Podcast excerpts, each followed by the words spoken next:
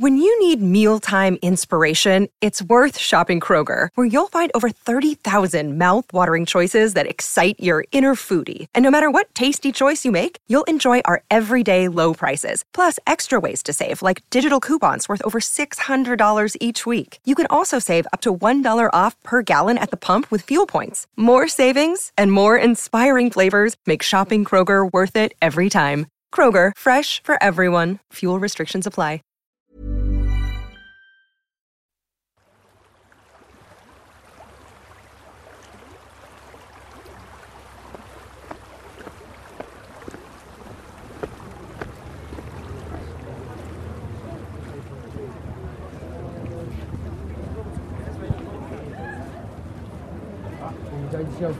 It's lovely, isn't it? I like it. You like the stones? I do, I love the stones. It's very keeping with the surrounding Keeping, countryside, yeah. isn't it? Oh, it is, yeah. Yeah, it's lovely. It's kind of very different as well. It is, it is. It is very, very good. I think they're very nice. We're here now at his gravesite, where he was buried in 1967. And um, it's a very simple layout, just a lot of flagstones, stones that crossed the stream near his home, and the inscription on one of the stones is there were stepping stones across the stream. Part of my life was there, the happiest part. Kavanagh's uh, funeral made him. People began to realise that this wasn't just Patrick Kavanagh, the man from Mucker. There was something more to it. With uh, the type of people who came that Saturday evening to his burial or to his funeral.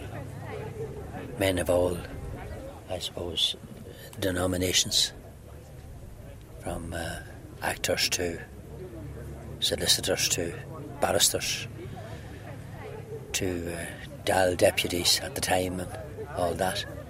They all came and surprised the people of Inniskeen that this man had such power behind him. He was buried here on that Saturday evening, and the man that gave the oration or the talk on his graveside was Seamus Heaney, the Bellaghy poet. And he said that um, the likes of Patrick Kavanagh, he said, would never walk the roads of County Monaghan again. That was something very big coming from Heaney. He died in the Merrion Nursing Home, which was a very expensive Dublin nursing home. He was being cared for there on a daily basis. He had a 24 hour uh, nurse around the clock. Catherine insisted on that, that he would be well looked after. And then he had a friend who acted almost like his personal physician, this friend Richard Reardon, Dickie Reardon, who was the best man at his wedding. And he was in and out of the hospital all the time. And of course, you had the usual hospital staff as well. So he was very, very well looked after in those last days. But he was, at that stage, he had already lost a lung, he'd been drinking heavily, his body was just exhausted. I work here as a tour guide in the Patrick Kavanagh Centre since 1994, actually, since it opened. I take people around all the places that uh, Kavanagh mentioned in his poetry. The great fear, I suppose you could say, among the people of Inniskeen and especially among his family was when he went to dabble in verse, as he said himself, that he was going to turn out to be another bard. And they didn't want another bard. They had one and they had enough of them. And there were several others as well, doing bits and pieces. But uh, Kavanagh wasn't a bard, you could say, as such. He was a poet, and a damn good one. You're all very welcome to this uh, once in a lifetime sort of a day. My sincere thanks for being so patient. It was a hectic afternoon from the moment Rosanna arrived to the Phoenix Centre, where she did a great sing song and chat with students from the area. But right now, before we speak to Rosanna, I'm going to call on Ruth Cullen with very strong Monaghan connections to open this little impromptu get together with a song called Fields of Gold. So can you give a big Carver like to Ruth Cullen?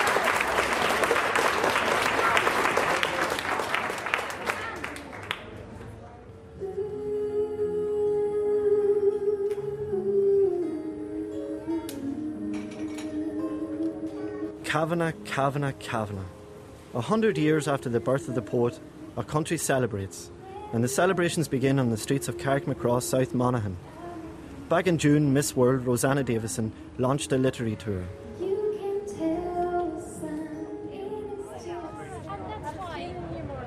My name is Father Vincent Connolly. I'm parish priest here in Carrickmacross.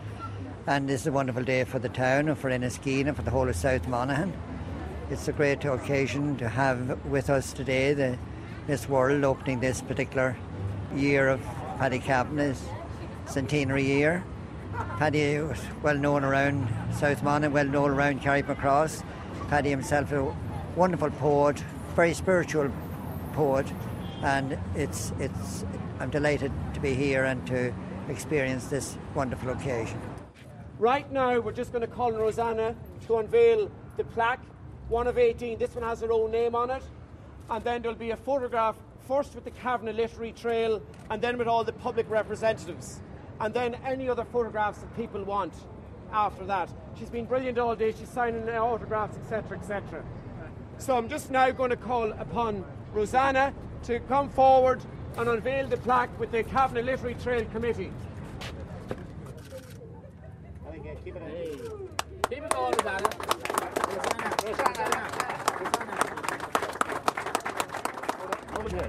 Okay, Rosanna. All right, uh, Councillor Joe Quigley, Mayor of Carrickmacross Town Council. Mayor Quigley, what does it mean to you today to be here on the opening of the Patrick Kavanagh Literary Tour?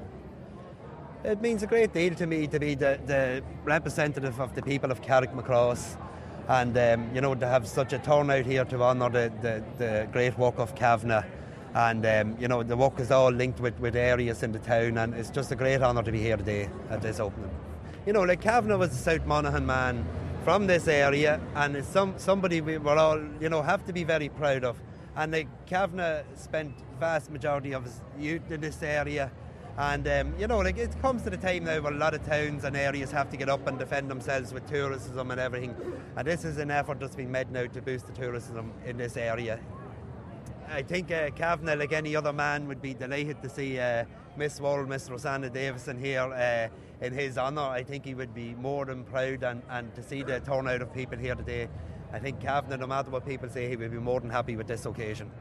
When I was young, he was, you know, on the buses and everywhere, and he'd always write about everyone, but he wouldn't mention their names. You know, he'd for different name for them, and uh, like he was very poor, and the shops had closed when the see him come. Didn't want he'd have to walk over to Kelly's of Essex for to get a drink. He was sitting in the hedge reading and writing, and this man was putting up hay in little pikes of hay, and he said, "You're a cad killing yourself." He says uh, you'll be dead and there won't be a word about you, but when I die, I'll be famous. So that is it. Paddy is famous now when he's dead. He have many friends in Carrickmacross. Oh, he would. He would. He'd come to Carrick Carrickmacross. He would have friends. But people would be trying to move away from him. You know, afraid he'd write something about them. If they were selling a car or selling which was fair that time or an animal. But all has changed now. If they see me telling this,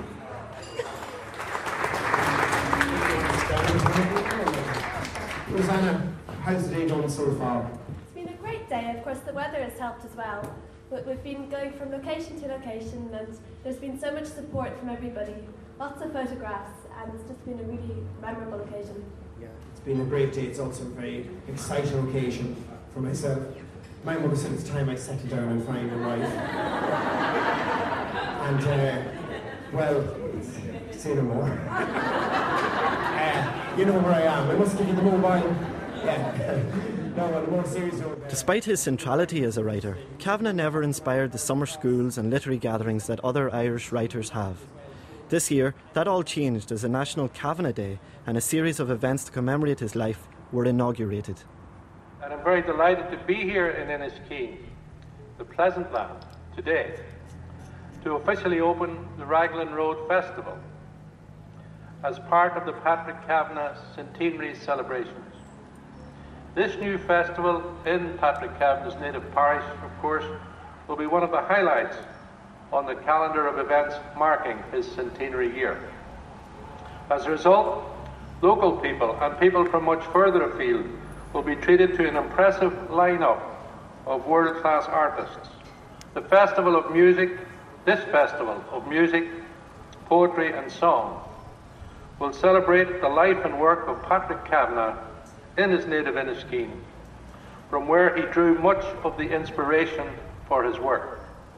The Ireland of today is very different from the one into which Patrick Kavanagh was born in 1904. Since his death in 1967, we have witnessed great changes and we are continuing to evolve. Ireland today is fast becoming a pluralist, multicultural society, a key player, as was revealed very strongly recently, a key player uh, in, on the European and global stages. For a relatively small island, Ireland has always been seen as a place with a great cultural tradition. Kavanagh was trying to do what we all do in our everyday lives celebrate the good and challenge that which we want to see improved. So finally, all that is left for me to do is to congratulate strongly all of those involved in putting together the inaugural Raglan Road Festival. And now, if you will permit me, I will be delighted to end by giving you a rendition of one of my favourite pieces of Kavanagh's work. And as a dairyman, I prefer to give it only one way, not by talking to you, but by singing to you. On Raglan Road, on an autumn day, I saw her first. So we are inaugurating a new Kavanagh Day, which will hopefully become an annual event taking place on the second Sunday of July each year. At this very moment, groups are assembled around the country to revisit Kavanagh's poetry and prose with renewed affection. Sligo, Monaghan, Armagh, Louth, Galway, Clare, Tipperary, Westmeath, Waterford and Dublin are counties with special readings today. Next year I hope to see more counties involved and Waterways Ireland have kindly agreed to support Kavanagh Day readings next year. The best poem to start with today is the lines written on the seat on the Grand Canal bank. Oh, commemorate me when there is water, canal water preferably, so stilly greeny at the heart of summer. The Patrick Kavanagh Centre in the poet's native Inniskeen seeks to emphasise the importance of the poet's birthplace in his work, as indeed he did himself. Tour guide and storyteller Jean Carroll at times seems to inhabit the very world that Kavanagh came from. We are now going on a little tour of the Kavanagh country. Places that he mentioned in his poetry round Billy Brennan's barn, Shancoduff, Rock Savage, Kidnamincha, and Mucker. I suppose you could say now, to get back to reality again, or Kavanagh, that we're on the Inniskeen Road. The Inniskeen Road where the bicycles went by in twos and threes to the dance in Billy Brennan's barn. This is the Inniskeen Road we're on now. If you look ahead of you there, you see where Kavanagh, where he mentioned that in his poem, where he quoted Alexander Selkirk, a road, a mile of kingdom, I am king of banks and stones and every blooming thing. You just stop down here now. Go slow now. Did he like the land? Did he eventually like the land? The land wasn't for him at all. He wasn't No. interested. So why did he write such a nice poem about it? Well, you see, he loved he loved the land for, I suppose, its poetry and its beauty. Okay, so he didn't like it for the work. Working into it. Okay. This was the little out farm that Cavness bought in 1926 to the amazement of the neighbours. They said Cavness must have got a legacy from America. So those were the black hills he said that had never seen the sun rising. He said eternally they looked north towards Armagh. Lot's wife would not be sought if she had been incurious as my black hills. Yeah. And then you can see this is the triangular feel. He talks about it in another beautiful poem, Innocence. He said, The laughed at one I loved, the triangular hill that hung under the big fort. They said I was bounded by the white thorn hedges of the little farm and did not know the world, but I knew that love's doorway to life is the same doorway everywhere. So that's it. And the big fort was on the Rock Savage land. Now, the Rock Savage estate um, was a 300 acre farm owned by the Plunkett Kennys, uh, who were of the line of St Oliver Plunkett. And when Kavanagh was a young fellow, they were elderly, so they were leasing the land to the locals. So Kavanagh's family would have taken a few acres of, on Conacre, as we call it here, as well. So he would have spent an awful lot of time in this area. And this was a beautiful place for someone. Well, I'm the administrator here at the Kavanagh Centre. We cater for the schools as well as, as the regular casual visitor. Um, we, because Kavanagh is on the, the junior and leaving certificate courses, um, we bring a lot of schools come in here and, and do the tour of Kavanagh country and view the exhibition and um, they get to hear Jean's one man show as well. Where the devil did I put me cap? Well, of all the main men that ever was, you're the mainest.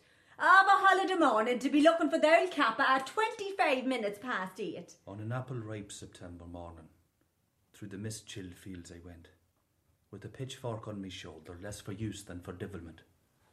The thrashing Are you mill- going to Mass at all, or do you mean to be home with them itself? Did any of you see my cap? Anything to be late for Mass. If it wasn't the cap, it'd be something else. The stud or there'd be a button off the coat.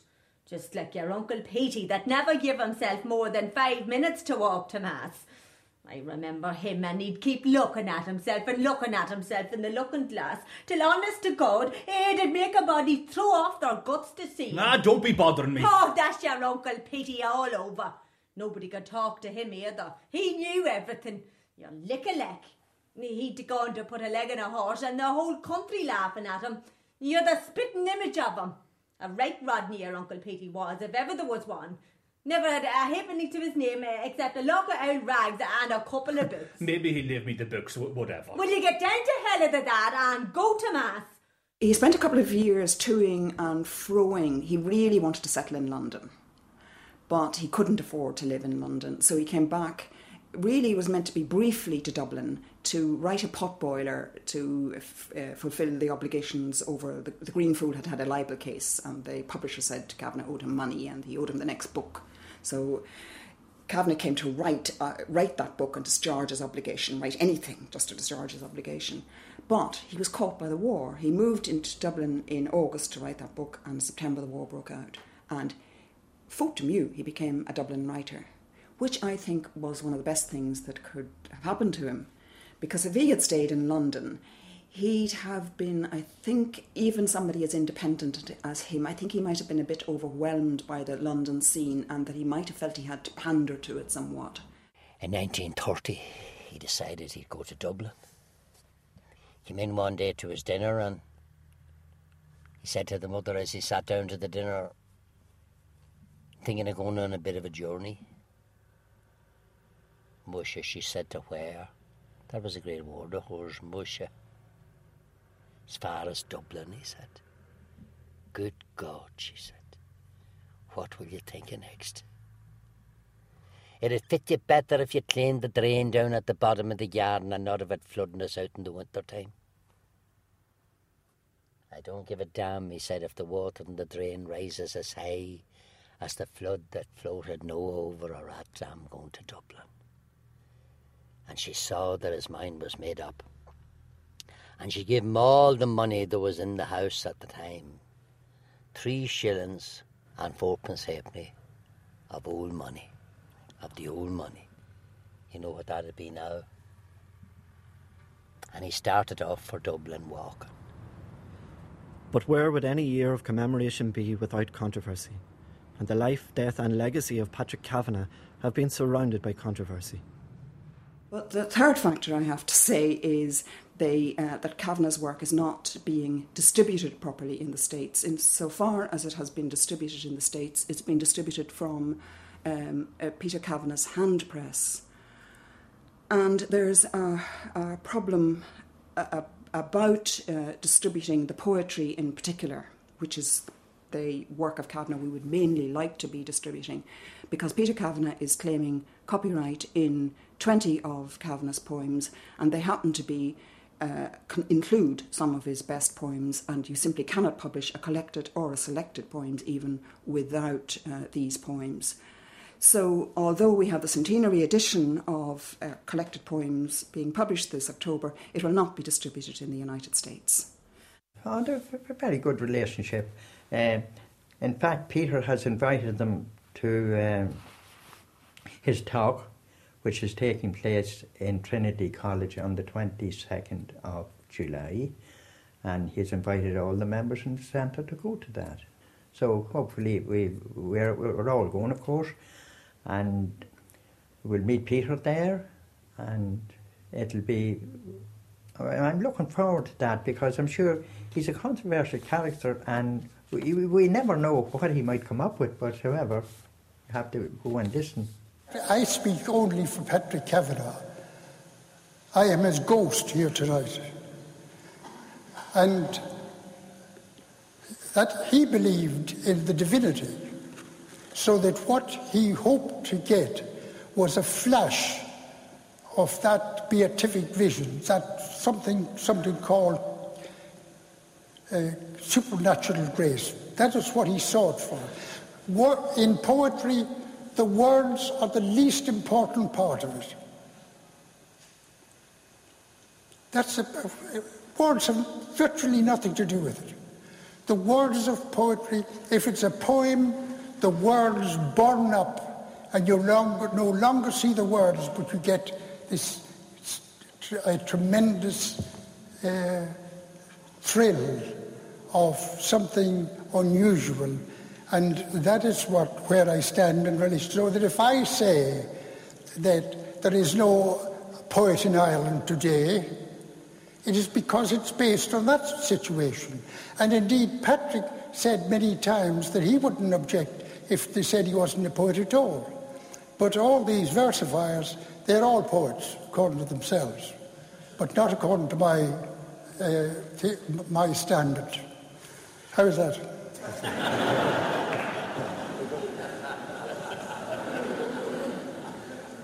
I would like to discuss a very important situation which affects every person in this audience. In 1967, Shortly after Patrick's death, I left my university professorship, including pension and other benefits, to devote my life to a moral obligation. Between 1967 and 1980, I collected, revised, edited, and published what has come to be, to be the canon of Patrick Kavanagh's work. Seven months before Patrick died, he married Catherine Moloney, who never demonstrated to me any interest in the publication of Patrick's work. Indeed, there were no works, just a stack of papers, with no continuity, no form. That is how Patrick operated, and that is what he left me a heap. Using an ordinary steam iron, it took me the best parts of a year to smooth the pages and scraps so they could be arranged, collated, edited. You can just pull into the left here at the gateway. You'll be okay there, I'd say. And do lovely. Okay, now, here we are now. That's Kavanagh's homestead as you see it today. Now, that's not the house that Paddy Kavanagh was born in. No. Paddy Kavanagh was born in a small, two roomed, thatched cottage, mm-hmm. the property of his grandmother, Nancy Callan. I'm sitting here next to uh, the niece of Patrick Kavanagh. Keelan, how does it feel for you to be in Inniskeen in this the centenary year? My family uh, and I got a bit of a laugh driving down off the main uh, Dundalk Road to this big weekend, and they didn't even have a sandwich board out to say turn here. Um, and the first sign of it was right smack in the middle of the village. So I don't exactly know what kind of celebration they're having, but it's certainly not well publicized. Um, and I stay out of the village if I can. Um, for for many reasons, uh, probably the same reasons that my uncle got out and my father got out, um, because the, the the village is not a particularly friendly place for Kavanaghs, unfortunately. So I stay here in the back garden of the Comiskys, my dear friends, and I stay out in my own yard, and that's about as far as I go as far as Inniskeen and the Centenary. And we just took a nice hour long walk down. Is it the Bog Road? I guess it's the Bog Road, is it? Kenny's or yeah, yeah. So I take private walks around, but I try and stay out of Inniskeen. I love the hills, I love the fields, and um, I love that house down there. And we enjoy our friends here, the the um, and it would be it would be a sad place and a cold place to come if you didn't have your friends here. So it, I'm really more attached to my friends than I am to the area. So I suppose if we relocated this whole gig to the south of France, I'd be going there instead of coming here. Um, so it's it's my friends that bring me back, really, not any attachment to the the Kavanagh legacy. Um, do you have a certain responsibility being the niece of such a great poet?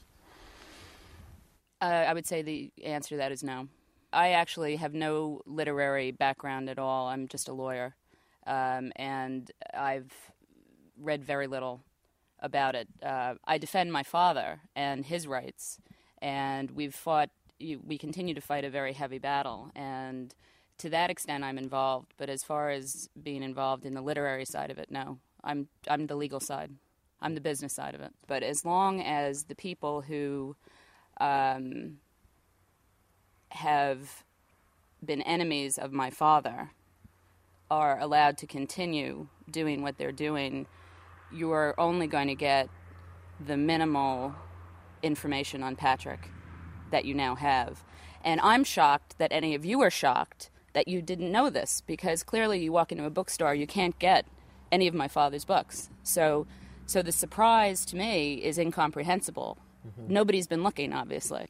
I stepped into the center for the first time last night to listen to a performance by um, two fellows whose names escape me at the moment. And I had gone down because um, friends of mine had said that there's a new group in town and that they're enthusiastic for my father and that they want to be friendly. And I had to uh, get out of the performance because a half an hour into it, they started to insult my father most egregiously, um, claiming that he was a money grabber and uh, that um, I think there was he, there's some discussion about the um, manuscripts going to UCD, and that my father, um, you know, basically got hundred thousand dollars for it and loves the smell of money and so on and so forth, which was quite unbelievable for a group that's supposed to be enthusiastic about my father to say this. And these fellows knew I was in the audience, so um, they couldn't resist the urge to insult me. And I got up and walked out. The obligation of those people who want to discover this poet and want to learn from the source, which is my father, not the trustees, not the widow. I have my own life to live in New York. My father has his own life to live. He's 89 years old. He's not going to engage in any more of this nonsense. We've had it. And if there are people who are truly interested here in Ireland, which I certainly have not seen other than in Trinity College, was for the first time I've ever seen any interest um, on on the part of my father, um, in my father and in his work, then come forward and do something about it. But we're not. We're finished. We're not doing it. We have our own lives in New York. My understanding is that a court order has been issued, and I think it was on on a default judgment. Um, uh, ordering that all rights in Patrick's work rest in the trustees of the estate of the widow. And that's the end of it. Catherine uh, made a will, and she was very anxious that the uh, money from Kavanagh's works uh, should not go to her family, but should benefit Irish poets in general. And she uh, left her money for, for that purpose, and we have made a number of awards to Irish poets.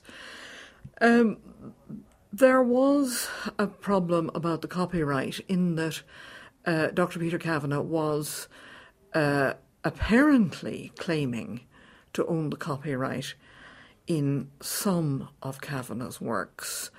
Uh, and this was rather mysterious. We never understood on what basis he was making this claim. But uh, as his widow, Catherine, inherited his estate, and the only thing that was in his estate, the only thing he owned, was the rights to his work. I suppose I should say about the copyright also that we were concerned not just to uh, vindicate our claim to, uh, as Catherine's uh, trustees, to uh, owning the copyright, but also to the quality of the uh, what was published. We were very anxious that what was published should be the same as what Kavanagh wrote. She was uh, very, very good to him and very fond of him. Um, and she was the only woman he ever lived with. Uh, of you know all the women he had had various friendships and relationships with over the years. So uh, I think that it, in the end, partly I think that he was just on. He stayed a bachelor as long as he could, you know, but he was just unable to look after himself. And Catherine was happy to look after him. She was really magnanimous and was willing to take him as he was, with all his his faults and his drunkenness and so on. And care, she really, really cared for him.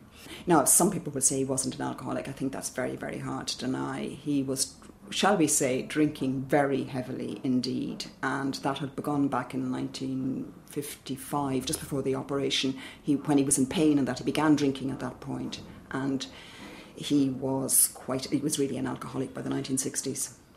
The, when Catherine then died, she was taken up to Inniskeen to be buried. There was objections because the family felt she wasn't close enough to Patrick. That wasn't. There was only one member of the family who felt that, uh, and that was the brother Peter uh, Catherine's, in, according to Catherine's will, she, was, she wished to be buried with her husband, which is a normal Irish practice. But uh, a cable arrived from Peter in the in the United States, uh, saying that she wasn't to be put in the grave. The local people were uh, uh, so afraid of getting involved in family disputes that they dug a grave beside the local grave, and it was in fact um, Mary Kavanagh uh, Patrick's sister, surviving sister, who said, That is my grave. That is not Patrick's grave. And uh, the solicitor was there, John Jay, and he took out the will and said she's supposed to be buried with her husband. So everybody had to adjourn to the village hall for three hours while the grave was dug. And she was buried then? And she was buried then with her husband. The grave is not marked, and that's another story. Why is the grave not marked? Peter came back and discovered that despite his cable and wishes to the contrary, Catherine had been mar- buried with Patrick. He had uh, placed stepping stones and a cross on the original grave. So he came and took away the stepping stones and the cross and set up an alternative grave, minus the corpse, in the garden of the family home. And the grave lay unmarked for several years, and eventually uh, Catherine's sister, um, Helen Moloney, who is a, st- was a stained glass artist, commissioned a sculptor friend of hers to make a headstone, which he did. And then, some summers ago, while Peter Kavanagh was holidaying in, um, in the gravestone was smashed into small pieces with a sledgehammer. Patrick married Catherine without ever telling Peter he was getting married. And he, he kept Peter in complete ignorance of Catherine's existence. He actually wrote letters to Peter from Catherine's flat in London, giving the address but not indicating uh, that this was his uh, woman partner. Kavanagh yearned to escape from Inniskeen.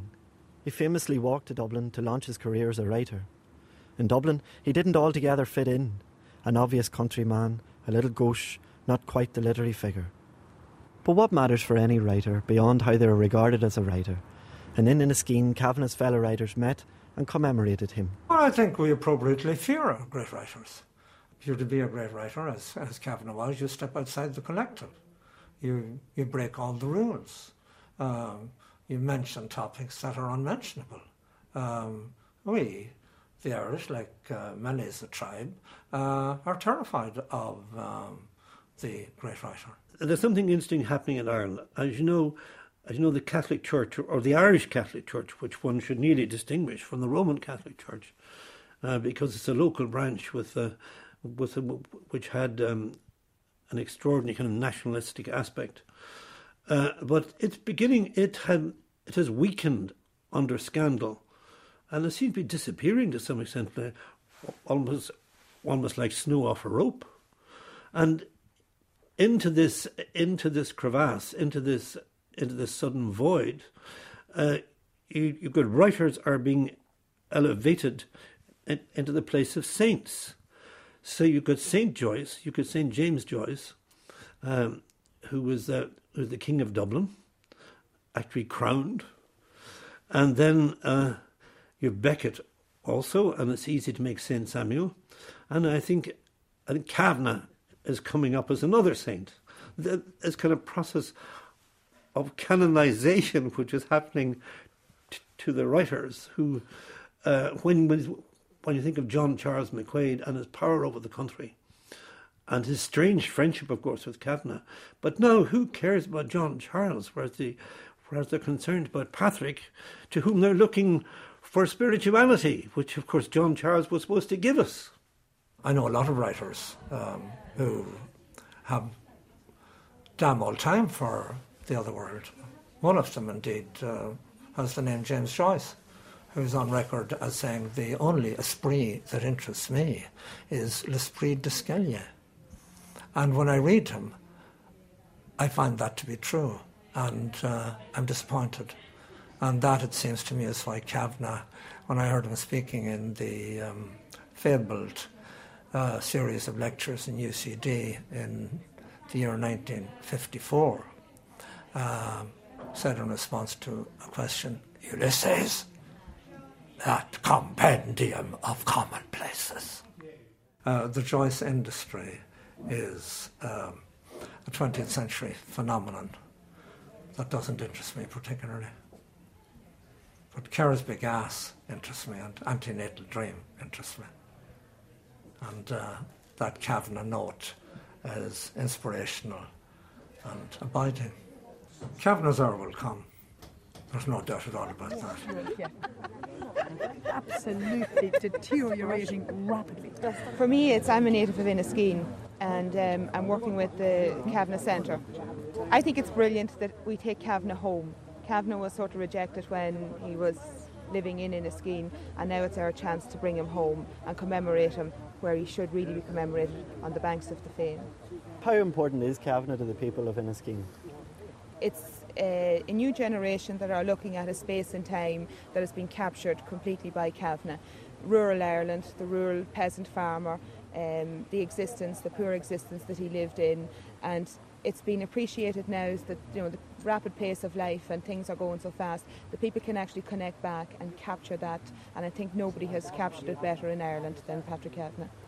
It's amazing if you do the Kavanagh trail around you will the fields that he that inspired his particular poetry are still intact you know, Billy Brennan's barn is still there. The church that inspired much of his work and, and, and his, the hassle he lived with with his faith and, and his religion at the time is hosts the Kavanagh Centre at the moment. So it's relatively unchanged apart from extra houses and telegraph wires, telegram wires and all the rest of it. Mobile That's phones. it. Mobile phones. but um, no, it's relatively unchanged and people can still capture the whole essence of what, like, I mean, Cassidy's Hanging Hill. Kavanagh didn't write fiction. Kavanagh wrote what he saw, and it's still here to be seen today, and it's a, a jewel in the crown of the northeast. If you th- think if Kavanagh came back to Inniskeen today, what would he make of the place? No, I hope he'd play pitch and putt. Well, I mean, you have to start with making sure that his his poetry is read in, in schools at, by young people, um, who will become enthusiasts and will grow up, and will say, "Oh, I love Patrick Kavanagh," and people will get together and study him and talk about him. I mean, that's really what it's all about. It's about the people, not about these intellectuals um, who who are trying to make a business out of it. It's it's about isn't it about the, the spirituality and and what does the poetry bring to you, the individual? What does it mean to you when you're reading through the verse? Well, of course, Kavanagh is remembered. It's extraordinary how many people uh, know his poetry and want to uh, talk about it and uh, feel a kind of ownership of Kavanagh's poetry in a way that I think a lot of other Irish poets they just they just don't have that kind of relationship with their readers. We have managed to uh, nail quite a number of translations, and that's uh, good. There's been a Greek translation of The Great Hunger. There's a French Tarry Flynn, and uh, I think an Argentine Tarry, Tarry Flynn, which of course will circulate in all the Spanish-speaking countries. I hope he'd be pleased with how he's being remembered. I think he found Dublin very glossy and flashy, even in the 30s and 40s and 50s. It may look very small and parochial looking back now. Um, but I also think there's some of Kavanagh's Dublin left down by the Grand Canal, and I think it would be nice for him to know that those things are still there. I have lived in important places times when great events were decided, who owned that half a rood of rock and no man's land surrounded by our pitchfork-armed claims. I heard the Duffys shouting, damn your soul, and old McCabe stripped to the waist seam, stepped the plot-defying blue cast-steel. Here is the march along these iron stones. That was the year of the Munich bother which was most important. I inclined to lose my faith in Ballyrush and Gortin, till Homer's ghost came whispering to my mind. He said I made the Iliad from such a local row. Gods make their own importance.